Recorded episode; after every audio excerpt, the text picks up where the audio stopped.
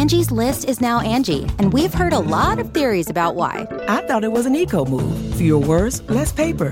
No, it was so you could say it faster. No, it's to be more iconic. Must be a tech thing. But those aren't quite right. It's because now you can compare upfront prices, book a service instantly, and even get your project handled from start to finish. Sounds easy.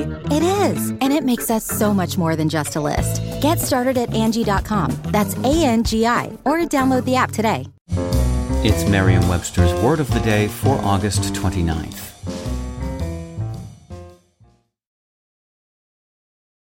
Today's word is coalesce, spelled C O A L E S C E. Coalesce is a verb that means to grow together. It also means to unite into a whole, to fuse. It can also mean to unite for a common end, join forces, or it can mean to arise from the combination of distinct elements. Here's the word used in a sentence from the Washington Post by Frances Lee.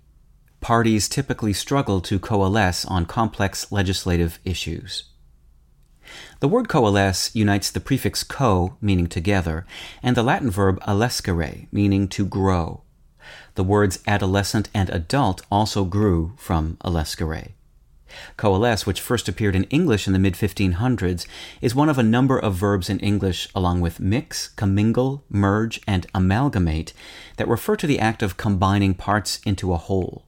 In particular, coalesce usually implies the merging of similar parts to form a cohesive unit. With your word of the day, I'm Peter Sokolowski.